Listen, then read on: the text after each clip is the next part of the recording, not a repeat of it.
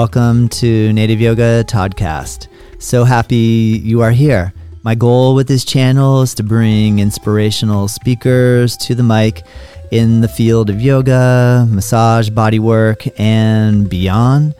Follow us at Native Yoga and check us out at nativeyogacenter.com. All right, let's begin.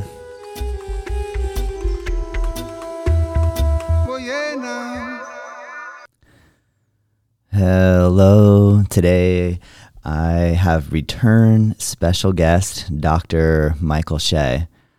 And the th- topic of our conversation is the five element cosmology and Buddhist meditation. I'm so pleased to have the opportunity to join in person with Michael here at our studio in Juno Beach, Florida. I hope you enjoy. Michael has many years of experience in yoga, meditation, bodywork, Tibetan Buddhist meditation, and has recently completed a training and course in the five ele- elements cosmology and uh, Tibetan medicine. So I'm pleased to bring him here to you now. Let's start. Welcome, everyone. Uh, today I have a return special guest, Dr. Michael Shea. Michael, how are you doing today? I couldn't be better. That's great to hear. Yeah. We need that. Yeah. Need a little bit of positivity going on here. it's long overdue, isn't it? It is. It is. Um, well, I'm well. I'm really happy to have you here. I'm, i really appreciate you taking time to come back again. I enjoy the opportunity to speak with you, and I learn so much. So I'm just really happy you're here. Uh, you just told me that you have just finished a book. Can you tell me what the book is about? Um, well, the working title right now for the publisher is The Biodynamics of the Immune System and the subtitle is Returning Spirit to Health Care. Two words Returning Spirit to Health Care. Gotcha. Can you give us a synopsis of what this book is about? Um, well, as you know, because you and I are licensed massage therapists here in the state of Florida, and I've been teaching the cranial paradigm for a long time. When the whole COVID thing started, um, year and a half ago or so, I had a lot of friends call me and say, Michael, this is about the immune system. And this is about people's immune systems are so weak from lots of different factors that we don't have to get into right now. And in the osteopathic community, in the manual therapy community, starting after the great Spanish flu or during that time, it turns out that the people that got better were receiving osteopathic treatment mm. um, you know, to help their cardiovascular system, to help their immune system. And so I looked at all the osteopathic literature on the immune system for treating it, you know, and that includes lymphatic drainage. There's a lot of that out right now. Um, but there's also a lot of information on actually the manual component of treating the immune system. I put that all together and then I created a series of webinars. Um, and then I realized I, this really needs to get out um, as broadly as possible on the planet because it's it's it's such uh, needed work in terms of our profession. And then there was the missing ingredient, and that was that I realized that what's happening with this polarization uh, dynamic on the entire planet right now is it, it's a spiritual disease. And I began looking at it as a spiritual disease, as a disconnect from the natural world, as a disconnect from our community, where our communities are being torn apart and, and polarized with all these, you know, unrealistic views and things. So, um, and then our bodies, our bodies are being completely trashed, you know, by the food we eat, the the air we're breathing, the thoughts we're thinking, you know, the whole thing that we already know about. We've already been told that as body workers, you know, because we've worked with this holistic paradigm forever. And I went, okay, so how do we merge the two of them together? How do we merge um, a manual therapy practice and, and bring in a spiritual component? Not so much for the the client, but for us, how do we bring our spiritual self into the treatment room? Not only in the treatment room, but in everyday life, 24 7 continuous practice. So that's what the book is about. Nice. Who is the publisher? Inner Traditions. Um, it's a new publisher. My old publisher, um, I did six books with my old publisher, um, and the man that was running it at the time, uh, Richard Grossinger, uh, in the in the middle of this, just called me and said, "Are you interested? Because I'm with a new publisher." Wow. And I said, "You bet I am." Yeah. Because I've been writing like crazy, and remember, I was here in the studio. I did the DVDs, the yep. videos yep. of all of these hand positions. So, so it's really um, burgeoned out because it's also, um, you know, teaching and learning meditation. So, you know, anything we do is a meditation practice. And so I taught that whole series here That's at your right. studio. That's right. And I hope to do it again with all these new ideas that I've, I've, I've come up with. Wonderful. When will it be available? Um, well, you know, um, I'm not sure. Um, at the earliest, it would be um, July of next year, and at the latest, November of next year. And I actually wrote my managing editor uh, when I submitted the book for publication, uh, the manuscript, manuscript submission, it's called, 130,000 words, 54 chapters, and 280 images. Wow. Um, and I said, you know, I believe this book could save lives. Can we get this out any sooner? And she said, no. Um, uh-huh, but at yeah, any rate, not right now. I'm, I'm, I'm, working on it. So I told her, I said, that's fine. You know, no good wine is uncorked before it's ready and yeah. matured. You are a professional in the realm of the biodynamic uh, cranial sacral work. If somebody listening is a yoga teacher, yoga practitioner, and or a massage therapist in a different modality, what's what would they glean from the book if they have the opportunity or chance to read it? Well, I think um, the book for me is trying to redefine the human body and and bring forward paradigms that you and I are very familiar with. And I think the first thing is the notion of five elements. Um, I've heard so many doctors say that the system is broken, you know, and we, we kind of see that and read about it in terms of the, the medical system's response to, to treating uh, COVID and so forth. But it's not just treating COVID, it's, it's an unsustainable system.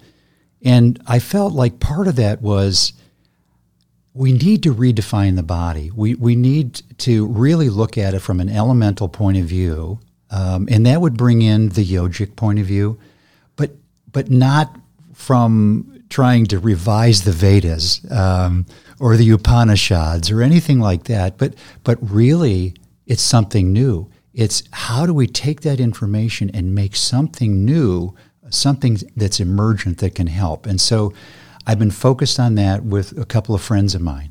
Nice.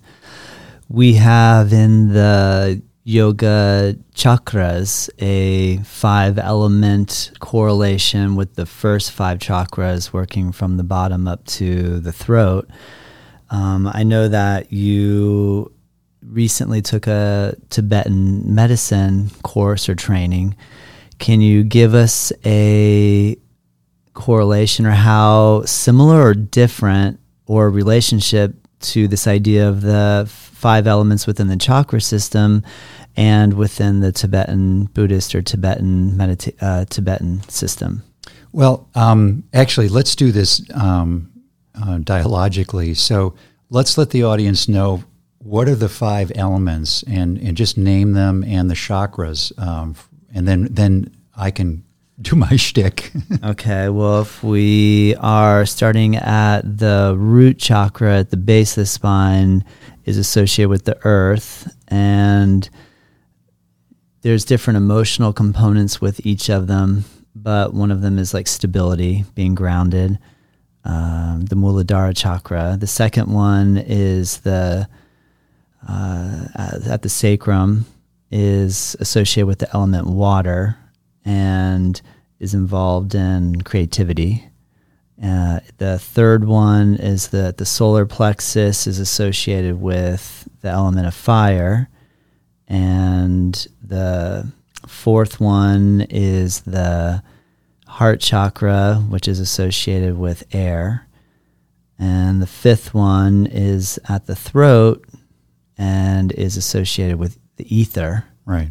And then in the yoga, there's seven. So then at the third eye, at the Aj- Ajna chakra, is associated with light. And the seventh, the crown chakra, Sahasrara chakra, is thought. So Right. obviously, light and thought are two additions on the idea of these five kind of elements Right. that are commonly known. Right.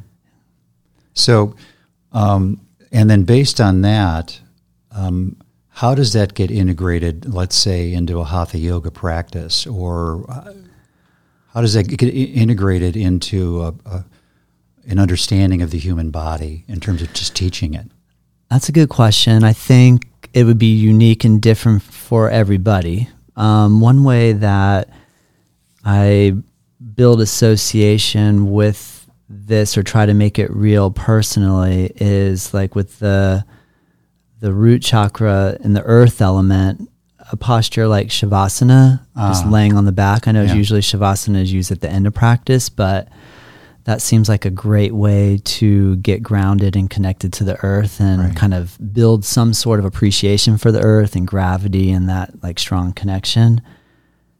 For the water one, this is purely a personal, you know, interpretation. So, but when I when someone I met someone before I started practicing Ash- Ashtanga yoga, they said uh, it's just like surfing because you're riding the breath. It's like your body is riding the breath, which is like riding a wave. Right.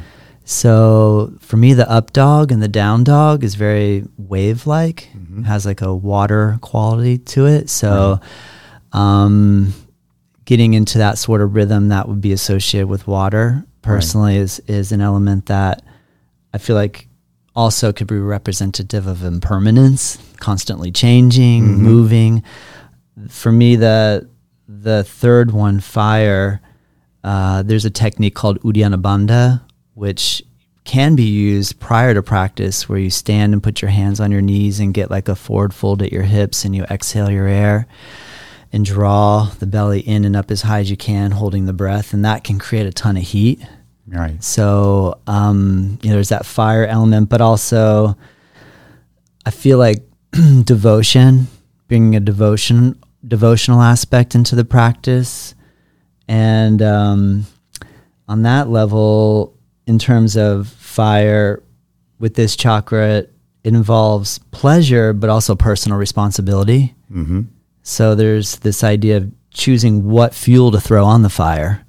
You know, if I can, I mean, we have a body and we can enjoy it, Right. but what do I want to partake in?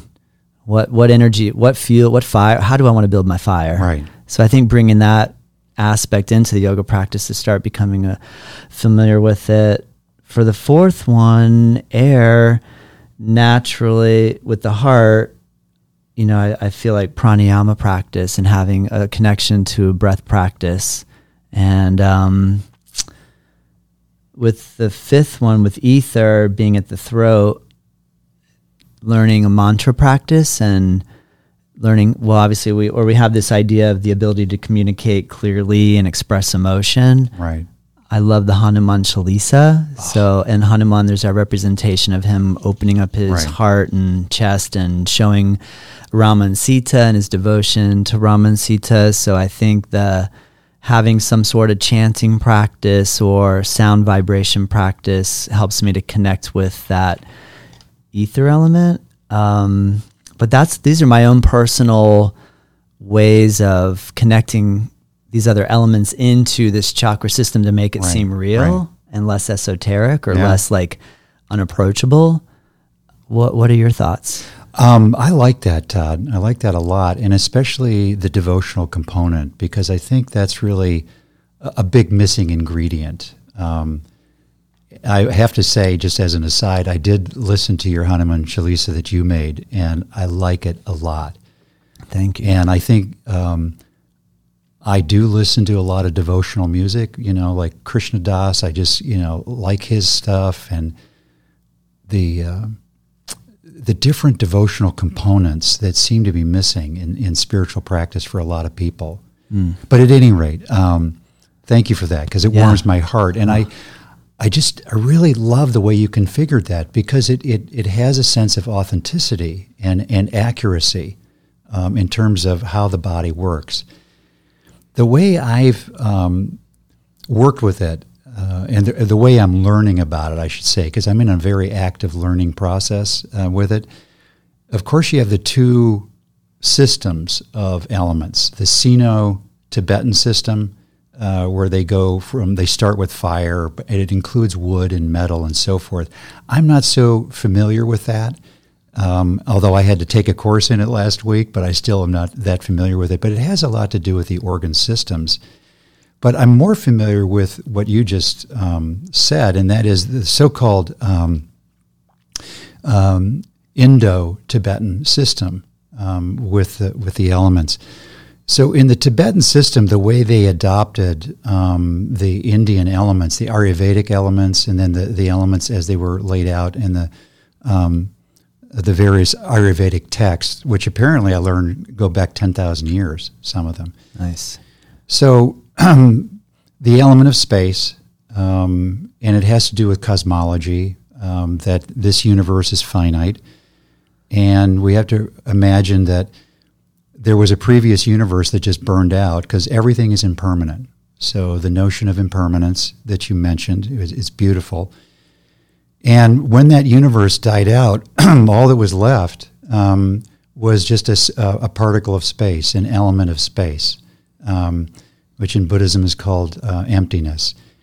But it's also associated with a sacred sound. That's all that's left. And then it has to get carried forward into the next universe and it gets carried forward um, via the wind, or what is called in Buddhism the, the karmic wind.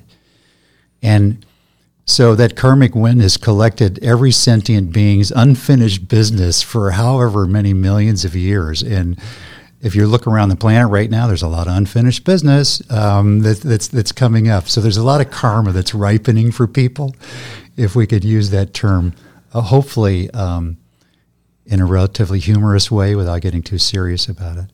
So, space first comes forward into the new universe, um, karmic wind, but karmic wind also co arises with wisdom wind.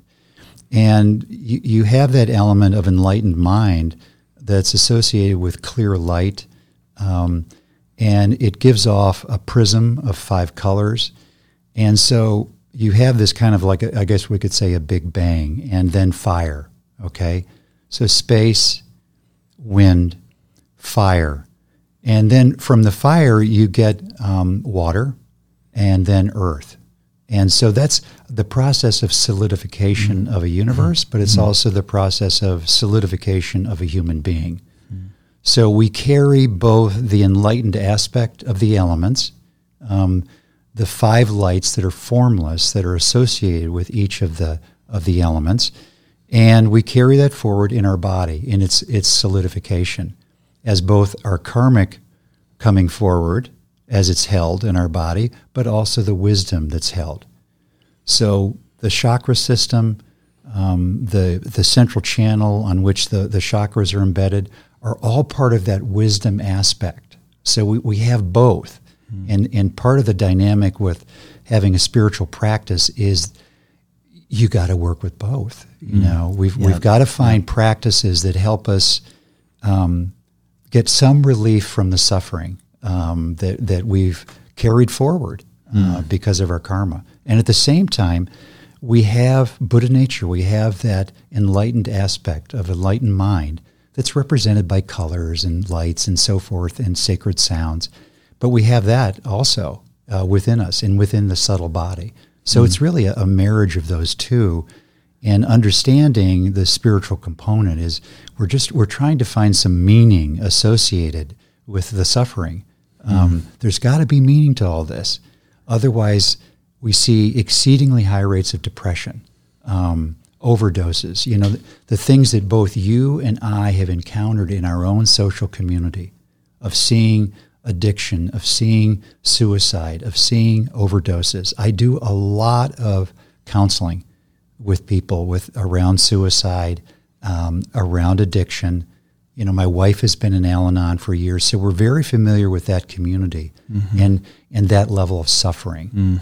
So, at any rate, um, so that's the initial understanding of the the Indo uh, Tibetan system of the five elements, and then from there, how I integrate it um, into my own spiritual practice and the way I teach meditation. Nice.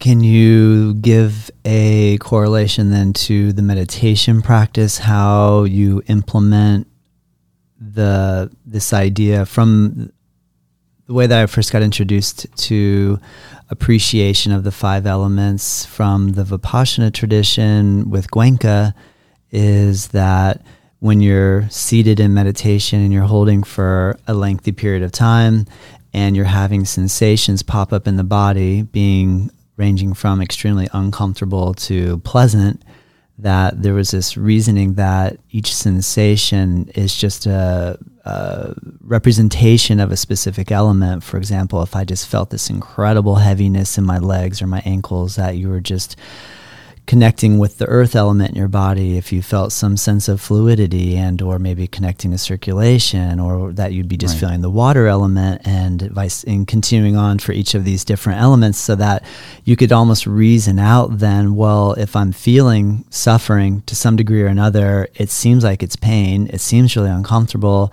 but then connecting to the fact that it's just a representation of the elements that are already existing in the universe that there's really no big deal that these sensations are coming up it's just uh it's just nature it's just that's heat that's water that's earth that's stone that's air that's heat.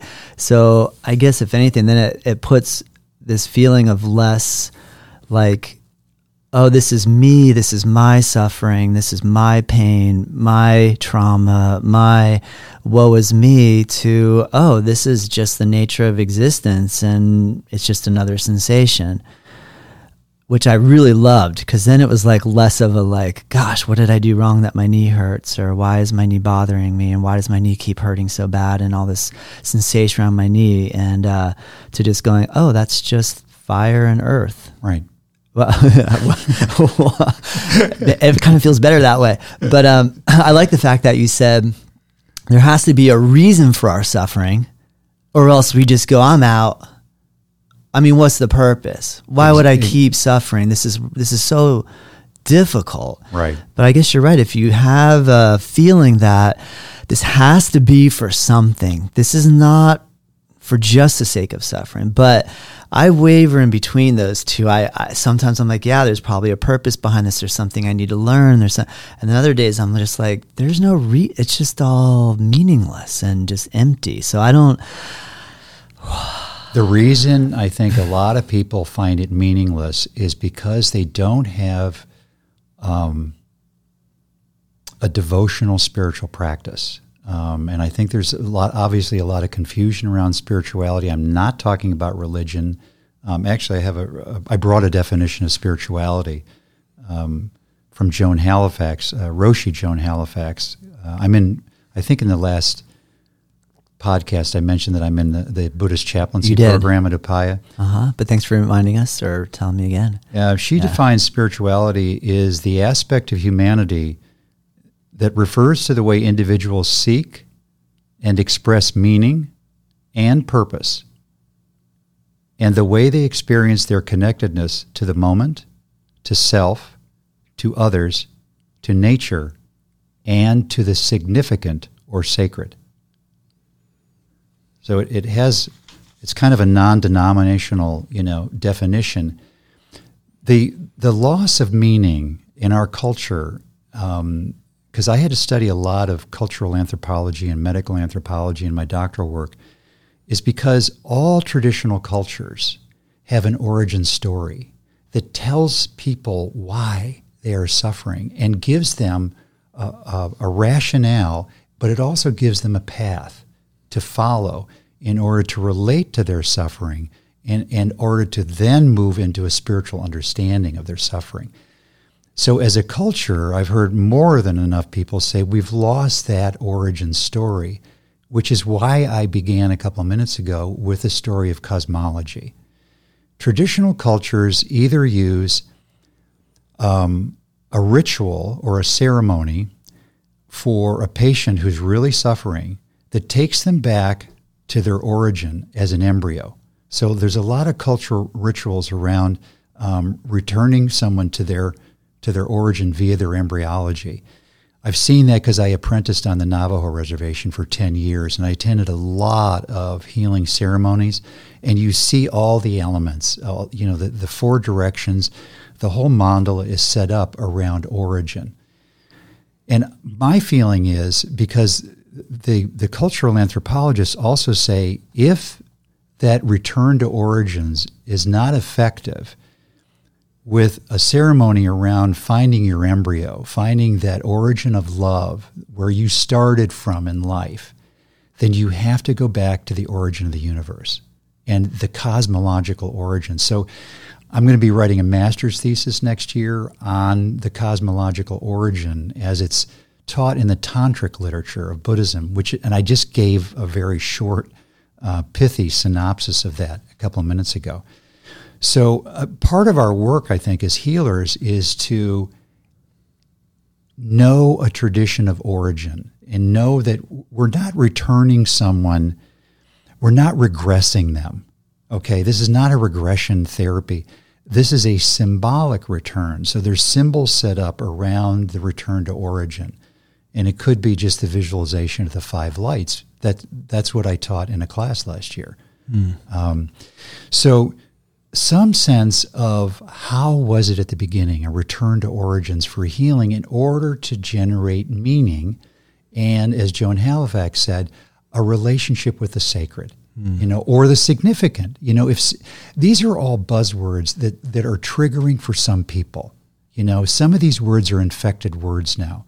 So it's really about finding the metaphor that works for you.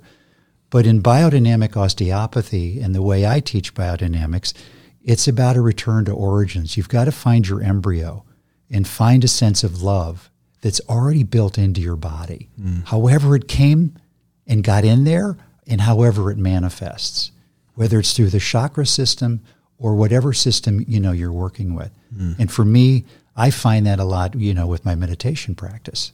But when I see what's happening in the world right now and the polarization and the intense suffering and the lack of people's inability to find middle ground um, at all in some of the discourse that's out there, then it means we've got to go back to the cosmological origin, okay?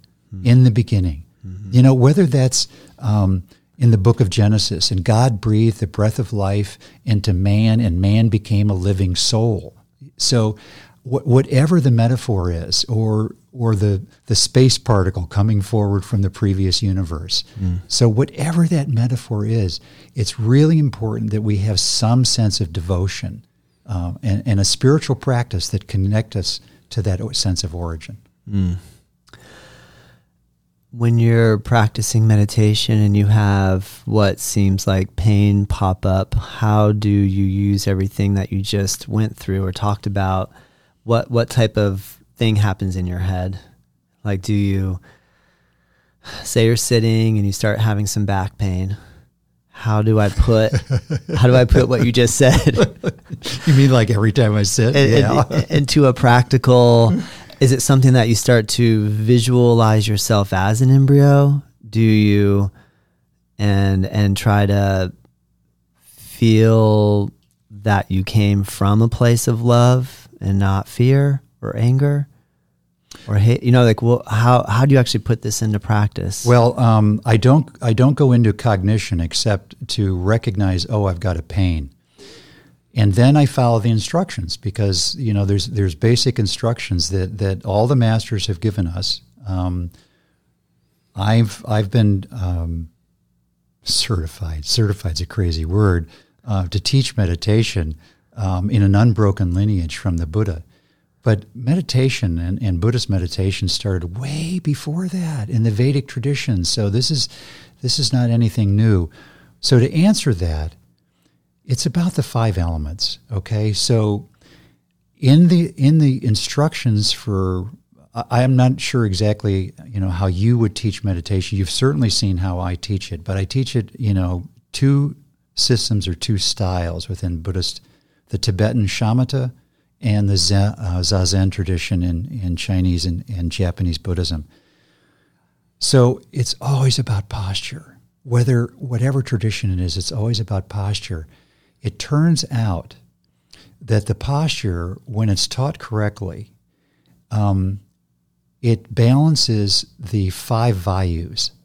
And the five vayus are the five locations of the wind element, both from the Ayurvedic tradition and the Tibetan tradition.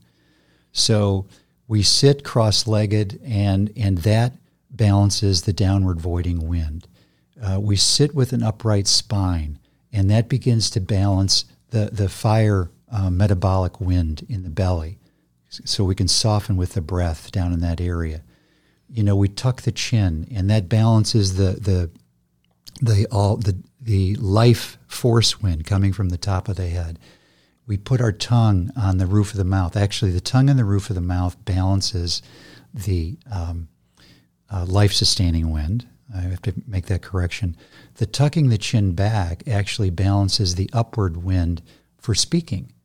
So the wind element in Tibetan medicine is is the most crucial component because it's the wind that moves everything. It moves our thoughts, it it moves the blood, it it moves everything at different levels. And the chi or whatever. But the understanding of the wind element as it comes into the human body, we have to understand the five vayus And the posture of meditation, Buddhist meditation, balances the wind element. You got to balance the wind element to start averaging out the other elements. Mm. So the the five those five areas, um, when you just sit in the posture, start to balance out, mm. and then when you add in the breath element, you add in the, so the posture is the earth element itself. Mm. But since we're living beings, its intention is to align the five vayus and to start bringing the wind element into balance. Mm. As soon as the wind element starts to come into balance, then you start to do your pranayam. But the pranayam in Buddhist meditation is placing the breath in the lower dantian, in that lower chakra. You've got to get the breath below the fire. And the fire is, is located in the upper abdomen in that chakra. The physical correlate to it is the superior mesenteric artery in terms of the embryology, because the central channel in Buddhist and Tibetan medicine is associated with the, the life channel of the aorta. So there's this, this correlations that are made in Tibetan uh, medicine. And I think a lot of Tibetan medicine came from Ayurveda anyway. So we have the posture, we're balancing the wind element, and then we come into our breath. So if I'm feeling pain, I'm going to check my posture and make sure that my posture is aligned so that those wind element, that wind element of the five vayus can start self balancing themselves. And then I begin with my pranayama. And inevitably, I have forgotten to breathe into my lower abdomen because I'm in pain. I start thinking about it, and my diaphragm tightens. So, boom, it all comes down, and that wind element comes down. Once the wind element comes down, it balances the fire element. And for me, I might start feeling heat. Uh, I get little beads of sweat coming down my spine and so forth. So there's a fire element, and that could be like Goenka probably said, just feeling the warmth of your body is the mm-hmm. fire element. Mm-hmm. Go into the warmth that's underneath the pain. Mm. So we've got the fire element so far we're really having direct associations with the abdomen because it's kind of where the action is, you know, in terms of sickness and in health nowadays. So then we, we're left with the water element. And I like your analogy with, with the yoga postures because the, the meditation posture is actually an asana. And it's it's a combination of a lot of different asanas and mm. should be taught that way. I tried to teach it that way here a mm. year or so ago. And in that asana, when you start breathing, if you breathe into your abdomen, and if you're you're you're trying to tuck your chin, you'll find that when you inhale into your abdomen, you naturally your head goes back and there's a wave like motion. And where's the pivot point of stillness? It's in the heart. Hmm. So there's a balancing then of the heart energy And the breath then creates a soft front because you want the soft front for compassion. You want the elements to begin focused on compassion. And so that, that opening of the heart. So the elements as they exist in the body can then get trained to be oriented around compassion. Hmm. So then we have the dynamic with the head, and you really have to find a way to release the head so that that central channel can have a sense of going out up through the top of the head. Hmm. So that's the tongue on the roof of the mouth and the tucking of the chin slightly to release the suboccipital muscles. And that, that frees up the, the cranium, and you'll feel the cranium lift a little bit. This is not military posture you can watch videos of different Zen masters, and oh my God, they look like they've been in the military for years. But it's because they're sitting on the ground and they're just totally in the element of earth mm. And the breath as a river of wave like motion in the body. Mm. And then the earth element. Um, we started with the earth element because that's the posture. When you started explaining the five elements according to the Tibetan medicine, you started out in the ether and then worked in toward or out toward either way toward uh, the earth. Right. And I guess there's nothing to say that if we were to look at the chakra system of India uh, and or from the yogic system, there's no reason that we couldn't start at the Sahasrara chakra and or the, the crown chakra and go from the ether down to the earth. Typically, I always feel like there's this idea of you start at the bottom. Like that's where your primal energy is. And you got to somehow tame your primal energy before you can even think about getting up into the heart and being compassionate. And I remember at one point you had said in studying meditation that from the Tibetan view, crossing over to the Zen view, that they, instead of starting at the base, they just kind of flipped it and said, started enlightenment. Like, just get right to the. I hope I heard you right. Am I right? did, I, did, I, get that wrong? right. You kind of said that there was this like little bit of a Zen trick of like, instead of thinking you have to do all this work to eventually achieve the goal, let's go right to the goal straight away and go the other way. Correct.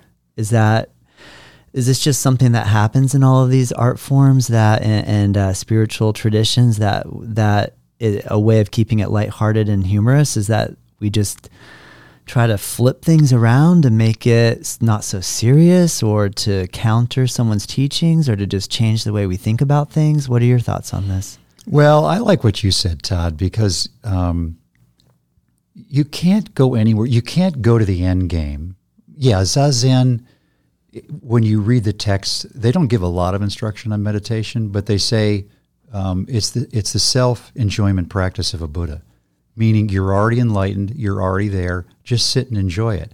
Well, hold on a second. I got a pain. I got spinal stenosis in my lower back. You know, uh, my kids are acting out. You know, I'm having trouble with my mirror. You know, just you got all this other stuff, the kleshas, as they're called in Buddhism, the emotional defilements. But um, the the path is exactly what you just said. You got to get grounded. You got to get down on the earth. You got to start at the root chakra. You got to start down on the earth. And that means you've got to stabilize your mind. You've got to have a gap in between thoughts. You've got to be able to recognize your emotions when they're starting to run away with you and stop it. And meditation gives you that skill. Okay, I don't want to, I think it's incorrect to say it's self psychotherapy, but it, you've got to start somewhere. And meditation helps you ground. You cannot get anywhere in life without a stable mind in terms of, of, of a spiritual life. You've got to have some stability. So that is the starting point. So, and then, then you you generate you, as an intention. You, you've got to find your intention. In Buddhist practice, you get grounded, then you have to remind yourself of what your intention is. Why are we doing this? Okay, we are doing this because I got to heal myself. I got a lot of suffering, and I know that, and I have to develop a sense of self compassion. Um, I've got a mind. I've got emotions. I got two divorces under my belt. I could be a tour guide in hell. I know what suffering is, you know, in terms of human relationships. And I've been in the business 40 years and I've specialized in, in those children and adults who have extraordinary suffering from mild to, to severe uh, brain damage and trauma. So I'm very familiar with that. So generating the intention, I'm here to heal myself. That's really the first intention. In Buddhism, they say, well, really the first intention is to, to give it up to other people. Yes, I understand that. You can't do that unless you've done it for yourself first. The definition of compassion is self first, others second. And then it's much easier to give to others when you don't feel resentful or codependent mm. on how you're helping other people. Mm. But that leads us to the third element because now you're practicing, and I don't know how many minutes or hours or weeks or years you're into it, and then you receive a tantric practice. And the tantric practice is you start at the crown chakra. You visualize your teacher as an enlightened form and whatever that might mean. So, for example, my teacher, uh, my root guru um, in this lifetime, fortunately, he's still alive, is the Dalai Lama. So, I've been given a tantric practice by him. And every, actually, it's called the six session guru yoga practice of the Kalachakra. And I have to do this practice six times a day. Fortunately, there's a short version uh, that I can do in five minutes instead of five hours. Uh, but it's the five minute version for people that are sick that have received this empowerment. I'm telling people in the audience that I cheat, but that's okay. The visualization is your guru is, is sitting in the crown chakra, and and then you visualize um, not as the human being, but as the enlightened form of a Buddha um, in, in whatever form of a Buddha, because there's a lot of different Buddhas in Tibetan Buddhism. And then um, in union with a consort, um, which is typical. So that's the union of wisdom and compassion. So I've got the union of wisdom and compassion sitting on top of my head. And then uh, th- through devotion, that and, and the prayer that's recited uh, with that, that image then comes down through the central channel and then resides in my heart chakra. And then just it gets repeated. Mm. So that's the end game. So you can start that way, but it's going to mess you up. That's what the tantric literature says. So it's better to start with meditation first, get grounded, see where your heart's at about your own suffering, and where is your heart about helping other human beings on this path? Where is your heart at? Because, Todd, you and I are, are, massage therapists. We help a lot of people. You're a yoga teacher. You help innumerable people. So, as they say, you've gathered a lot of merit. We've gathered merit and because we continue to help people. All right. And then there's the tantric part. And the intention with the tantric part is that we can experience a, a, a greater depth of non duality, okay? Non separation. You and I are sitting here and we're not separate in this mm. conversation. Mm. We've got all this electronic equipment and we're not separate. Yep. Nice. That was great. I appreciate that. When you first started, actually, let me just back up a little bit. I don't know what the definition of regression therapy is. What does that mean? You said it's not regression therapy. What, oh. is, what does that relate to? There are several. The, the, the biggest form of regression therapy is uh, hypnosis, hypnotherapy.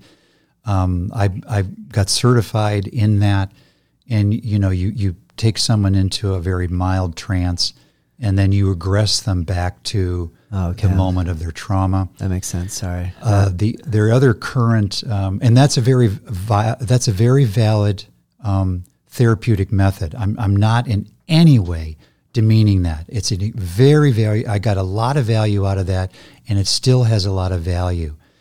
The other, however, um, because you have to have a master's degree in psychology to get that certification um, or greater. And so you've got skilled people regressing you if you hit a few bumpy spots in the regression of actually reliving an event. Mm.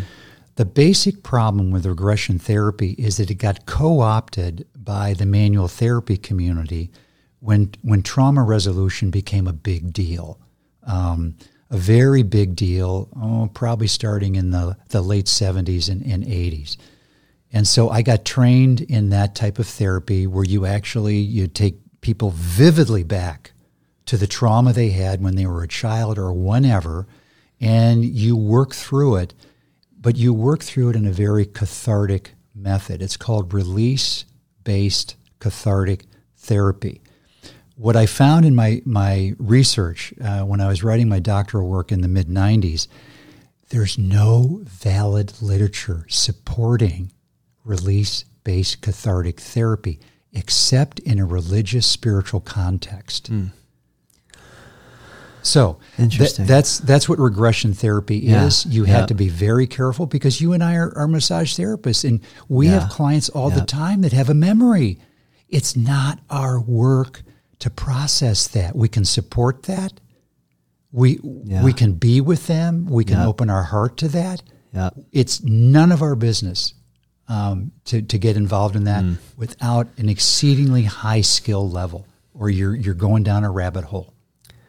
That's good to hear because I think that as like massage therapists that are coming into the field new, you know, you, you we might think that when someone starts to express emotion and or maybe you know get into a remembrance of past trauma that we think, oh, cool, this I can help them. I, I can, and then like you said, it, it could turn can turn into a, a rabbit hole event, which I think the best part about learning how to refer learning how great referring people to professionals that are better at this stuff than we are. That's why I send them over your way. yeah. Well, I think actually um, one of the solutions to this is, um, and I think it's a really good conversation to have, is how do we integrate spiritual practice into our manual practice? Mm. And for me, um, it's the development of several aspects of empathy. We, we really need to become better at empathy.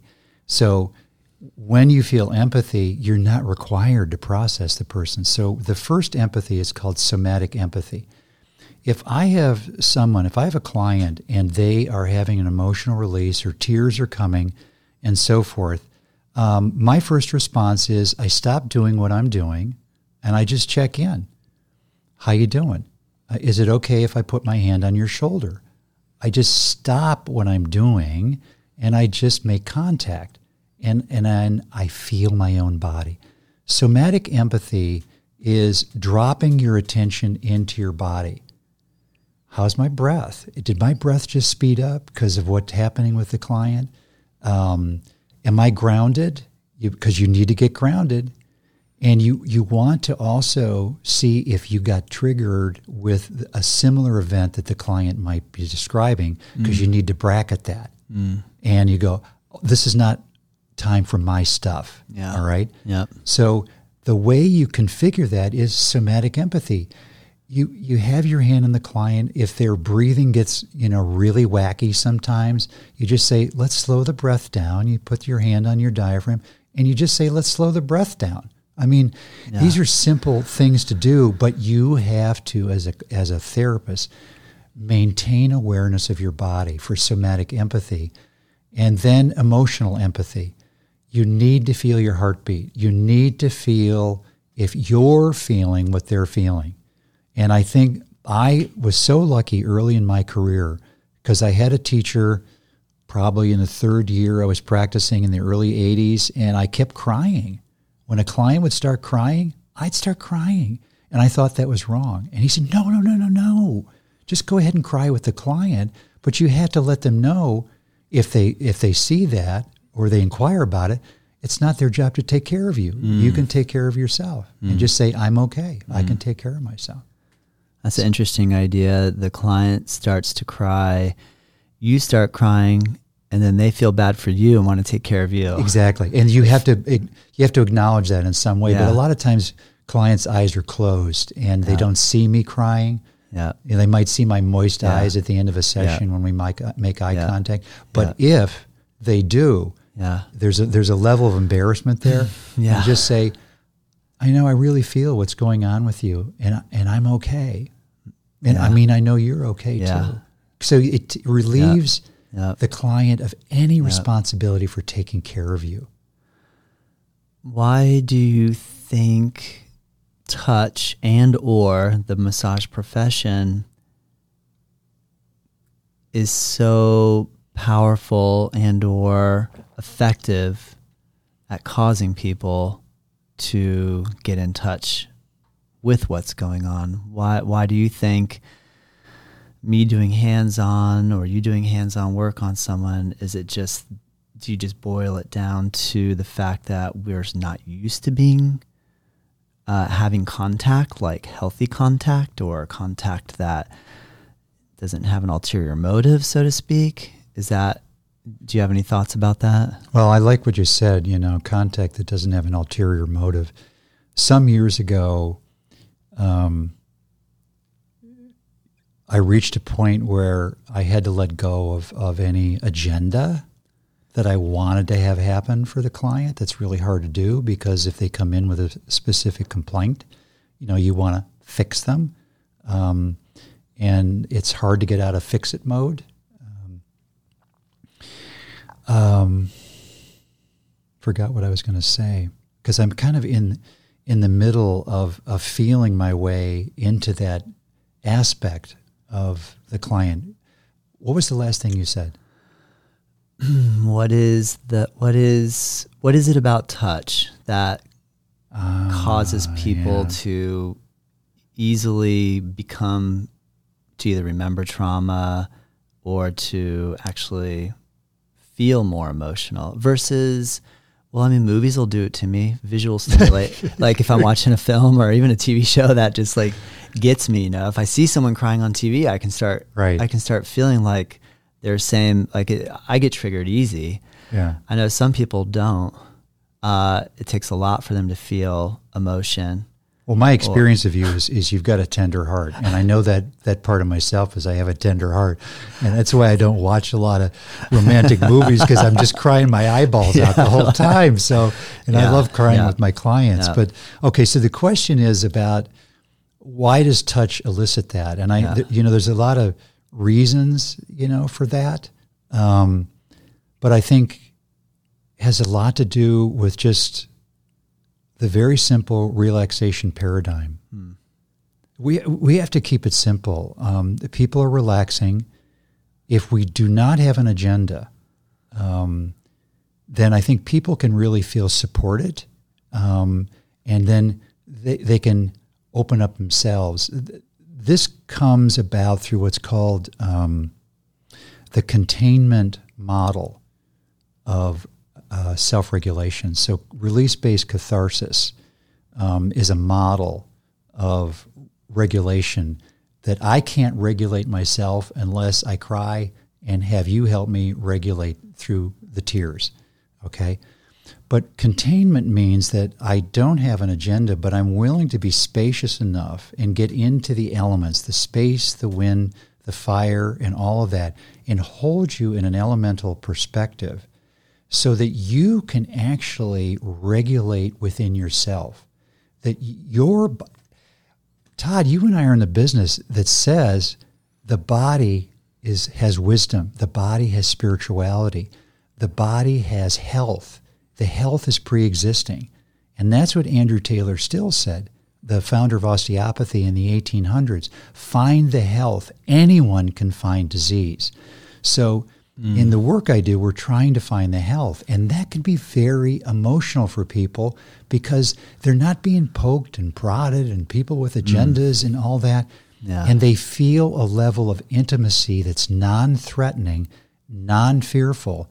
And the key component in all of this is that people feel safe yeah we have to provide we have to provide safety and the way we provide safety is through our somatic empathy our emotional empathy well-bounded touch and clear intentions. Which brings us back to that earth element. Oh yeah. Yeah. Stability, uh, safety. it's interesting.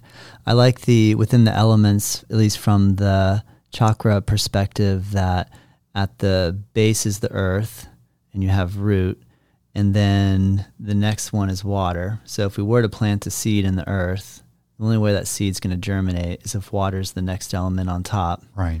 And then the heat, which obviously some sun would be needed to for germination and growth process. Right. It seems to go back to a pretty elemental aspect and when whenever I read, you know, Mahabharata and or old India texts where there's wonderful stories about Shiva and Shakti and um, these ideas of male female energy and like you said going back to creation right. myth or the myths of creation uh, it seems so in the second chakra there's this idea of like sexuality and expressing that either healthfully or just coming into contact with that, that not suppressing it, not over indulging it, but just right. healthy, a healthy aspect. Um, that seems like a subject that wants to be avoided often because it's seemingly uncomfortable or just like taboo or yeah. um, but it it is interesting that these the way the elements are structured is that these are the base components and I like the fact that you brought up that compassion could almost shape the elements. If the if the direction is toward compassion, that the elements are almost moldable or bendable or maybe even attracted toward compassion. Perhaps the elements are just flowing, flying, going this way, that way with no I mean, there has to be incredible order for us to be here in the earth. I mean, there obviously are incredible principles at place that have are making it possible for us to be here now. But right.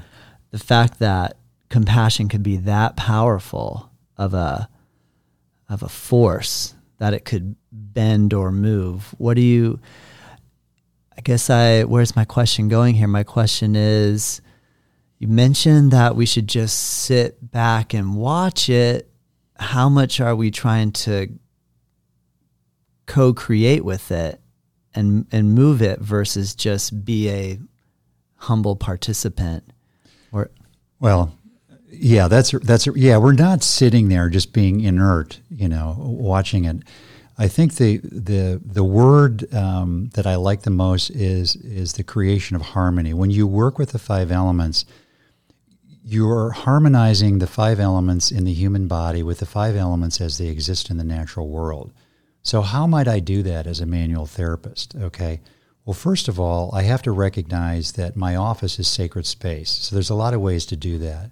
Sometimes, like just touching the door frame as I walk into my office, mm-hmm. just recognizes that I've crossed a threshold mm-hmm. into sacred space. That's cool. I always, um, except when I've had to work in basements, oh my gosh, but I've always, um, always configured the, the massage table uh, for my work, in whatever country I might be in, with a window that I can look at. So what I do is that I, when I'm working with the client, you know, with cranial work, you get to sit there for five or ten minutes and your hands aren't moving. So that's when I have to be able to meditate and make sure my mind is not you know, trying to figure out what I want to buy on Amazon later, or, you know, what's for dinner and all that. Although that's going to happen anyway. So then I have to apply the meditation um, practice and bring myself back into somatic empathy and somatic um, emotional empathy.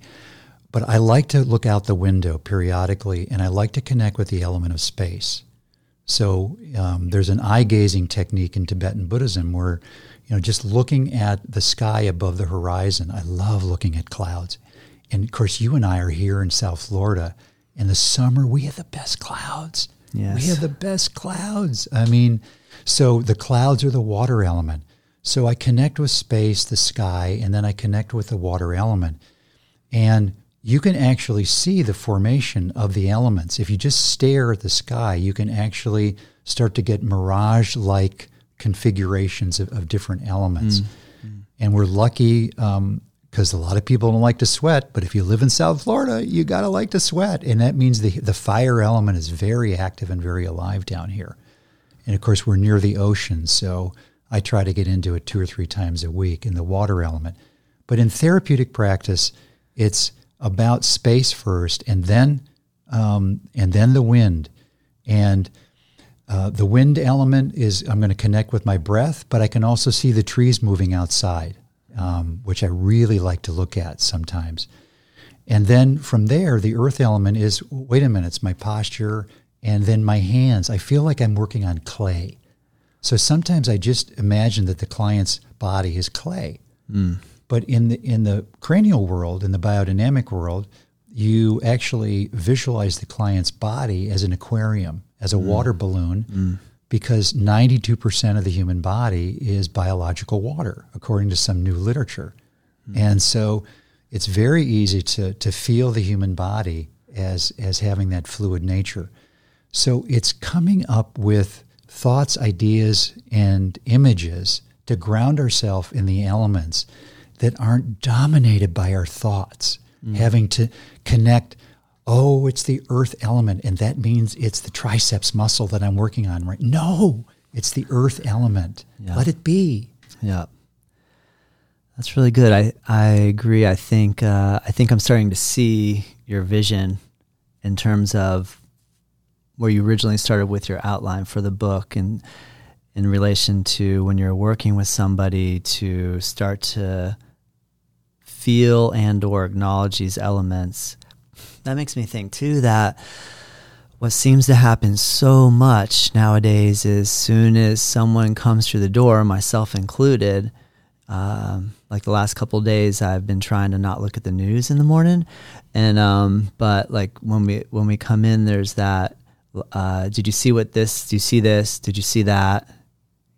What about this? What about that? And and i get I get into it too because I, I am like I know that was wild, right? You know, can you believe this? Can you believe that? And that can take up the whole time. And uh, I like the idea of I think that's really important, but then sometimes that just seems like a, a never ending road.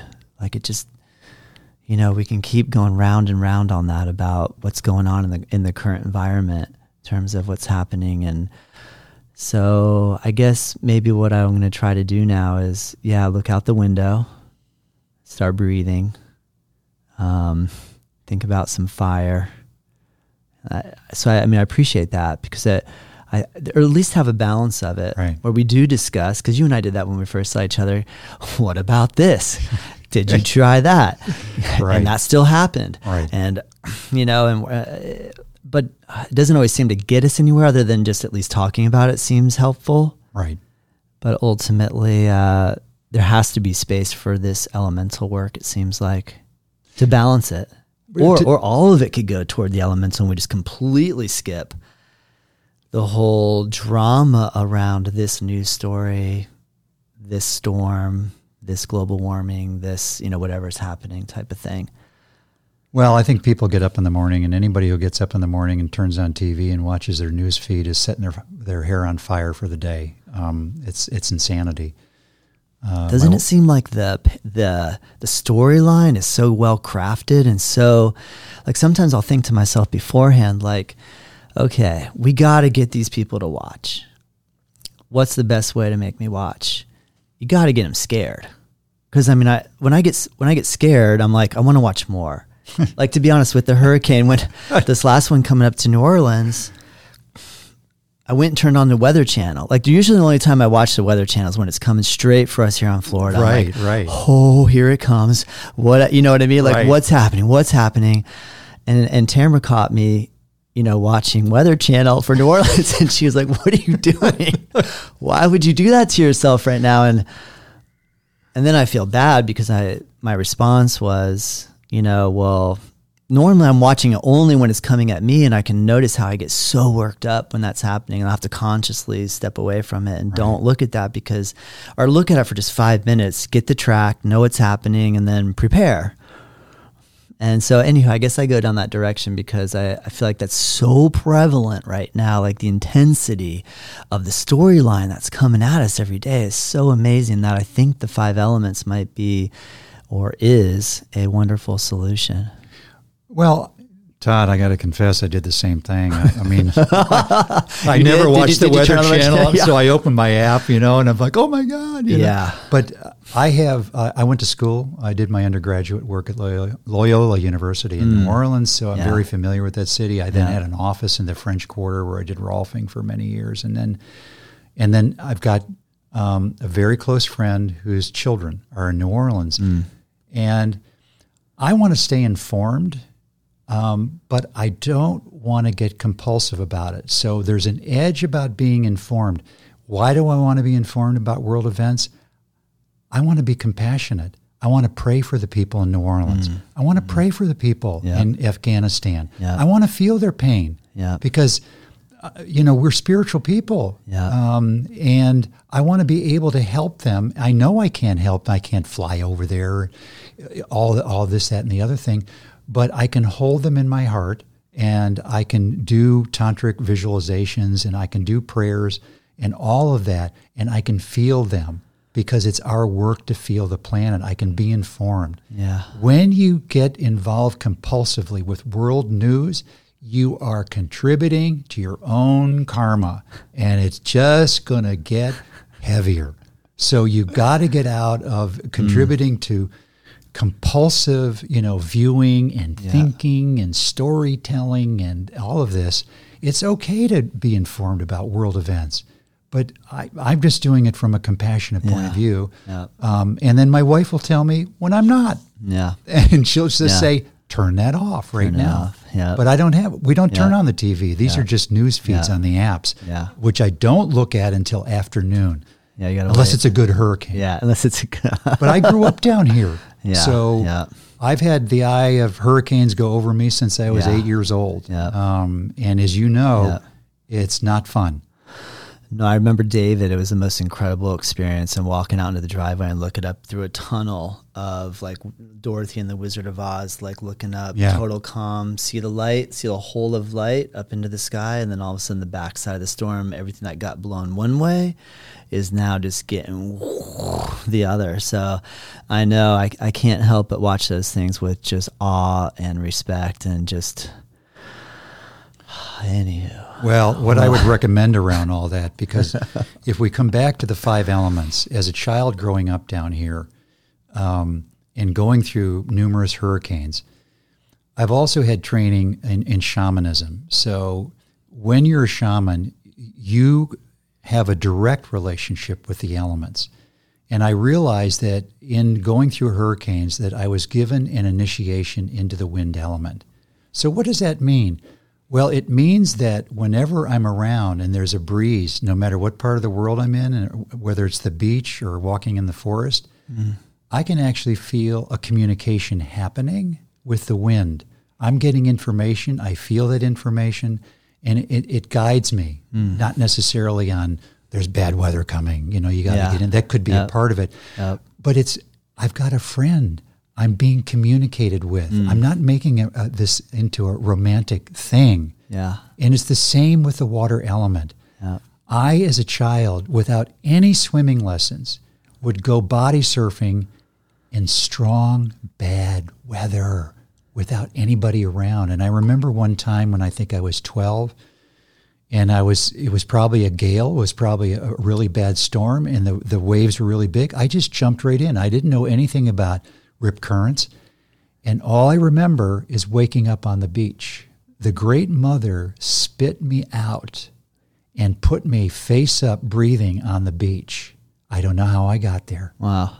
And since that day, I've had a relationship with the water element as it exists through the ocean. And I have a lot of respect for that mother when I go down to her. I mm. pray to her. I make off my wife and I make offerings to the ocean every time we go. So we have a direct relationship with the water element.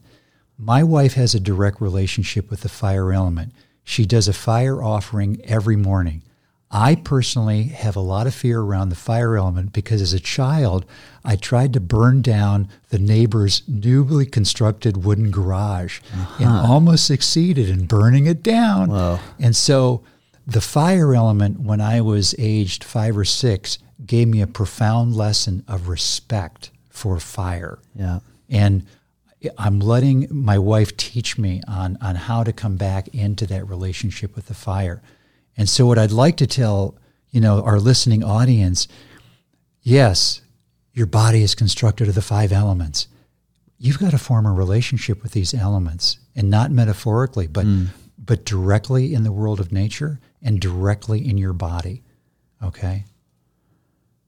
Wonderful. And you, Todd, have formed a relationship. you have an amazing relationship with that that's that dynamic from Bimini, the board yeah. to the work, the paddle boarding over here. Yeah, I had a couple of really incredible experiences, but uh, recently paddled 80 miles from Bimini to to Florida. It took me 16 hours, and I had a support boat, of course, but it was just me behind the boat.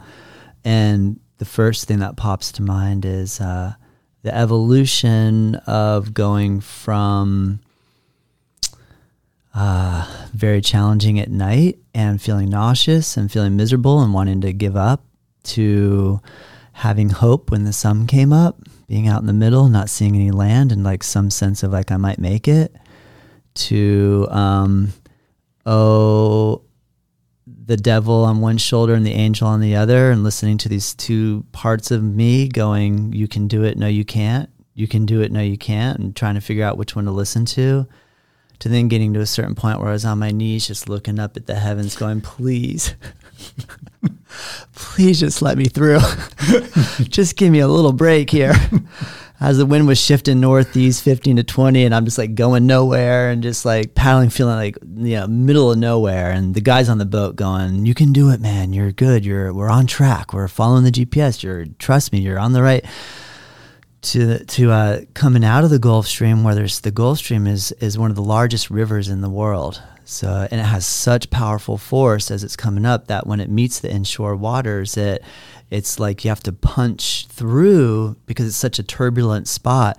And I'd heard about this from other paddlers that have done this before. And uh, the way the currents were coming and you could see like the water was starting to come in all these different ways. I don't know if you've ever seen that movie Moana, but like the there's it's a Disney film. It's wonderful, and she's in Polynesia and Hawaii, and uh, the water would like kind of pull out, and then like she'd walk down and grab a little shell, and you know the water would support her and do all these great things for her. And the water had this way of like coming up into little fountains and sprouting up and spraying water and I was like, "Oh, this must be the edge right here." And that's when I really was just like starting to pray to the Gulf Stream. I was like praying to the edge. I was praying to the water like I just it helped deepen my faith. So I think the times where I feel like what is the meaning? That somehow being in a very difficult situation when you have nothing else but prayer. It just when you're in those challenging moments is when you really just start talking to something bigger than yourself, whatever you want to call it. Or so, so yes, I do have a very profound appreciation for ocean and water. And when I got back on the beach, I loved the earth more than the water. I, was like, I was like, yes, yeah, I just want to get yeah. down and put my face in it. Right. yeah, yeah. But has it changed your relationship though with with the elements? I mean, now when you have you gotten on a paddleboard since then?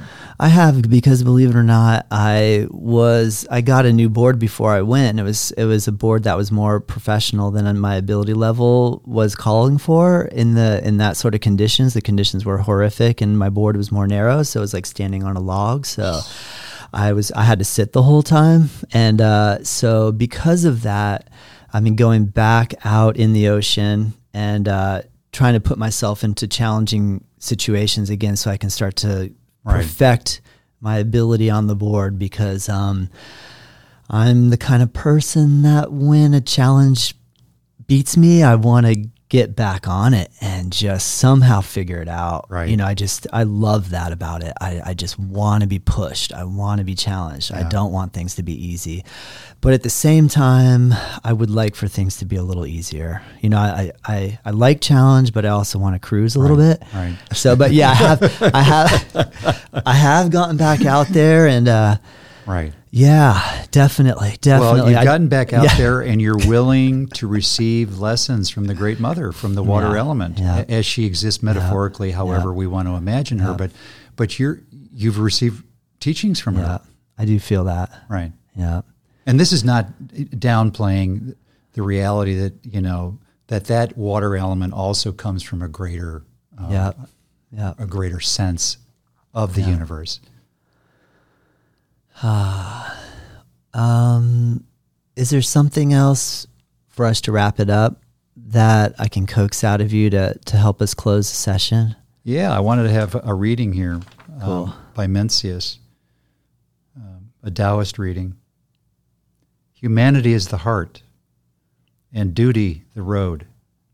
To stop following the road and abandon it, to let the heart wander away and not know enough to search for it. What a sad thing. When chickens or dogs wander away, People know enough to search for them, but when their heart wanders away, they don't. The way of learning is nothing other than this searching for the heart that's wandered away. And I really feel that that's the condition of our planet right now. That humanity's heart has wandered away, and it's our job to find it, each and every person. Thank you, Michael. Yeah, you're welcome.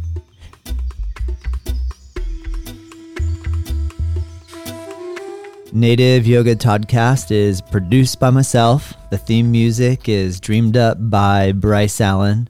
If you like this show, let me know. If there's room for improvement, I want to hear that too.